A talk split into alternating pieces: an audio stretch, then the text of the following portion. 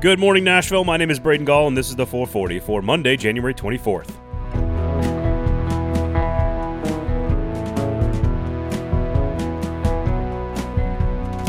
Coming up on the show today, there were some good things that happened in sports in Tennessee. We'll take a look at the rest of the NFL playoff picture as we head into Championship Sunday. But of course, we begin with the autopsy of the Titans' loss to the Cincinnati Bengals on Saturday afternoon. Do you own a home in Nashville? If you do, then you need to know the name The Kingston Group. Whether you're looking to buy a new home, build a custom home, or do some major renovation work on your house currently, the only name you need to know is the Kingston Group. Why would you ever make a big financial decision about your home without all of the information in front of you? This is where the Kingston Group comes in. BuildKG.com is the website. Check out their work. I guarantee you, you will be better off. Just go talk to them. The Kingston Group. That's BuildKG.com.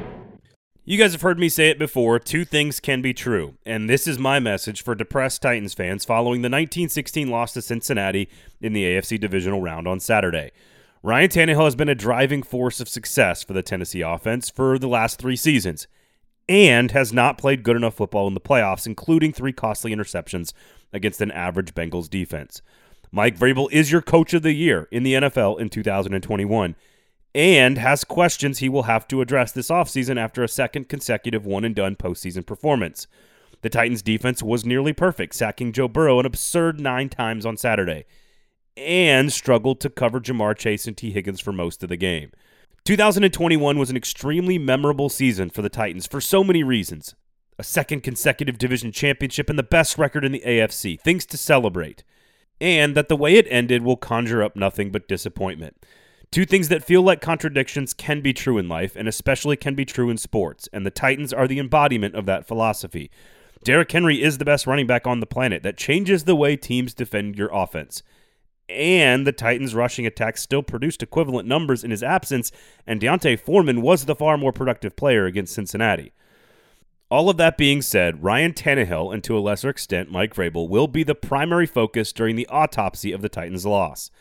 Tannehill has won two playoff games and led his team to the AFC title game, and hasn't looked all that good in any of his five playoff starts as a Titan. Don't get it confused. He was efficient and largely protected the football back on his 2019 run, but he threw the ball a grand total of 31 times for a grand total of 159 yards in those two wins combined. Henry and the defense is how Tennessee got to the AFC Championship game.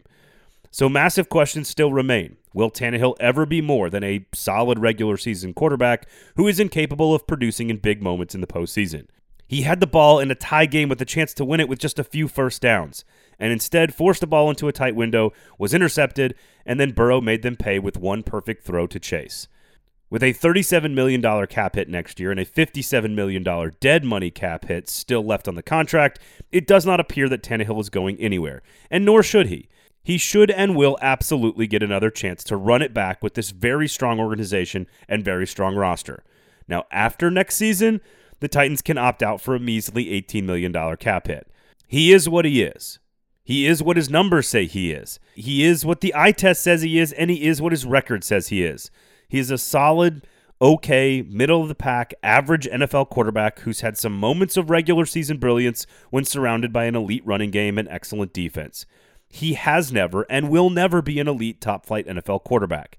He has never and will never be a top 10 signal caller who is capable of single handedly carrying his team to playoff wins over good teams consistently. The problem against Cincinnati, however, was that he wasn't even just a solid middle of the pack player. He was a major liability against a defense that wasn't all that special.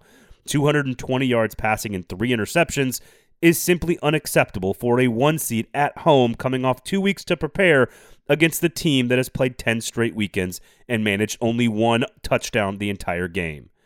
There's only one way for Tannehill to answer the questions and change the narrative about his regular season prowess and postseason ineptitude, and that is to go win playoff games next year with this team.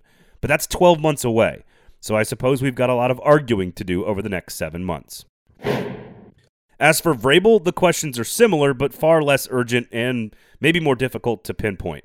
Why has this team failed to win a game in the playoffs in each of the last two years, despite being favored in both games and at home for both games?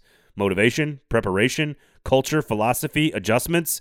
Most of those things we have praised Vrabel for during his four year tenure in Nashville, so it seems odd that we would laud his culture and ability to lead for, I don't know, 65 regular season games and one deep playoff run, but not these two individual moments.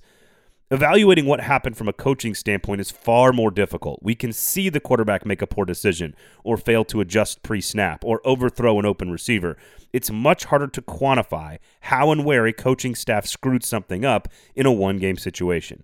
Did they run the ball enough against the Bengals when they were averaging six yards a carry? Why was Baltimore able to totally shut down Henry two years ago? And I don't want to hear anything about this going for two thing when it was six to six. That's a simple math equation that was neither here nor there as it pertains to the outcome of the game. So don't bring that up.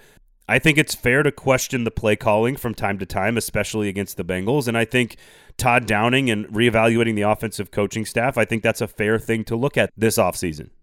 I think this is clearly a coaching staff that has proven itself. This time last year, at the end of the season, when they lost to Baltimore and changes were coming, they made changes to the roster. They didn't really change the coaching staff, and the team got better. The defense was fixed. If we want to talk about the offensive coaching staff again, I'm okay with that. But by and large, the defense was significantly improved with the exact same personnel from the year before. So clearly, the coaching staff did a pretty solid job. Mike Vrabel's resume speaks for itself and is basically unquestionable. Four winning seasons, three playoff bursts, two division championships, a 2,000 yard rusher, and trip to the AFC title game. You, you can't throw the baby out with the bathwater here. Vrabel is here to stay because he's been an excellent football coach. It doesn't mean that he doesn't have to answer some questions this offseason about why his team has been one and done in each of the last two years. The answers, however, to those questions are very, very difficult, subtle, nuanced, and hard to quantify. Championship Sunday is set, and it will not involve either one seed for the first time since 2010. That is over a decade since the last time that both one seeds lost in the divisional round. It will not involve either of the three seeds and only one two seed as well. On Saturday night, Green Bay largely dominated the 49ers until a blocked punt recovered for a touchdown resulted in a tie game and San Francisco's only touchdown of the game, but somehow that was enough as the Niners kicked a game winning field goal at frigid Lambeau Field. The Rams looked great early on in Tampa before choking away a 27 3 lead to Tommy Boy, forcing Matthew Stafford and Cooper Kupp to make two huge plays on the final drive to kick their own game winning field goal as time expired. That's right, the third game winning field goal of the divisional round. All of which, of course, took place on the road. So it's an all NFC West NFC title game as the four seeded Rams will host the six seeded 49ers on Championship Sunday. The nightcap on Sunday featured an overtime win by Kansas City in the best game of the weekend, maybe the entire season. Josh Allen and Patrick Mahomes battled from the first possession to the very last. And of course, the final play of regulation was a field goal. The Chiefs improbably tied it up as time expired and then scored a touchdown on the first possession of overtime to go to their fourth consecutive AFC title game. The first weekend of the NFL playoffs left a lot to be desired, with basically one interesting game, maybe two, but the divisional round delivered in a huge way. All four games came down to the final possession, and the Bills Chiefs felt like the Super Bowl once Tennessee and Green Bay and Tampa Bay had all been eliminated. Those two looked like the best two teams remaining in the tournament, and I think it's fair to say that the winner of that game, the Chiefs as it turns out, will be the team to beat for the Lombardi Trophy moving forward. The television ratings will also be fascinating to track, as it might have been the most watched football game of the entire season. As a side note, early returns in Nashville indicate that the Titans and Bengals playoff matchup on Saturday pulled about a 38 in local viewership, which is about 400,000 TV homes in Nashville. Again, that number 38, it's a little lower than I expected, and it is lower than any of the recent Mike Vrabel coached playoff games. Not sure what that tells us yet. Those ratings, of course, courtesy of Mark Binda at News Channel 5. There are just two more weekends of football left. Luckily for Tennessee sports fans, the rest of the state had a pretty good weekend, all things considered. The Nashville Predators snapped a four game losing streak with two dominating performances against the Winnipeg Jets on Thursday in a 5 2 win, and the Detroit Red Wings on Saturday night 4 1. The offense jumped all over the Jets on Thursday, scoring three goals in the first period, and then Juuse Saros slammed the door with 36 saves in a phenomenal performance against their division rival. Matt Duchene then scored twice on Saturday. Filip Forsberg added a third, and Saros was once again brilliant, saving 28 out of 29 shots. Again, the key here for the Predators is to course correct as quickly as possible. You cannot let a four game losing streak turn into an eight or 10 game losing streak that costs you a spot in the playoffs. They accomplished this with four big points on Thursday and Saturday in two outright wins. At 26 14 and 3, the Predators are still among the best teams in the Western Conference and are back on the ice against the Seattle Kraken on Tuesday evening. In college basketball in the SEC, Tennessee won its second consecutive game after beating Vanderbilt on Tuesday and then topping number 13 LSU 64 to 50 on Saturday back home at Thompson-Boling Arena. It moves the Volunteers above 500 in the SEC. They move to 4 and 3. Josiah Jordan James was back in the lineup after missing a whole lot of time against Vanderbilt, and revenge against Will Wade and LSU after the early season defeat in Baton Rouge.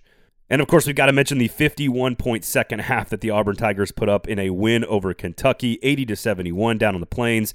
The Auburn student section pulled its best Duke impersonation by camping out the night before to get in. So the crowd and the atmosphere, the whole deal was awesome. Uh, it was a really good basketball game, a really nice Saturday appetizer before NFL football, regardless of what took place. And that Kentucky team was playing really good basketball. So that's a great win by number two Auburn, 80 to 71. Again, over the Kentucky Wildcats, moving to 7 and 0 in SEC play. The Florida Gators beat Vanderbilt. Vanderbilt falls to 2 and 4 on the season. They only scored 42 points and 14 in the second half. A great defensive performance from the Florida Gators. Mississippi State beat Ole Miss, South Carolina beat Georgia, Alabama beat Missouri, and Arkansas beat Texas A&M.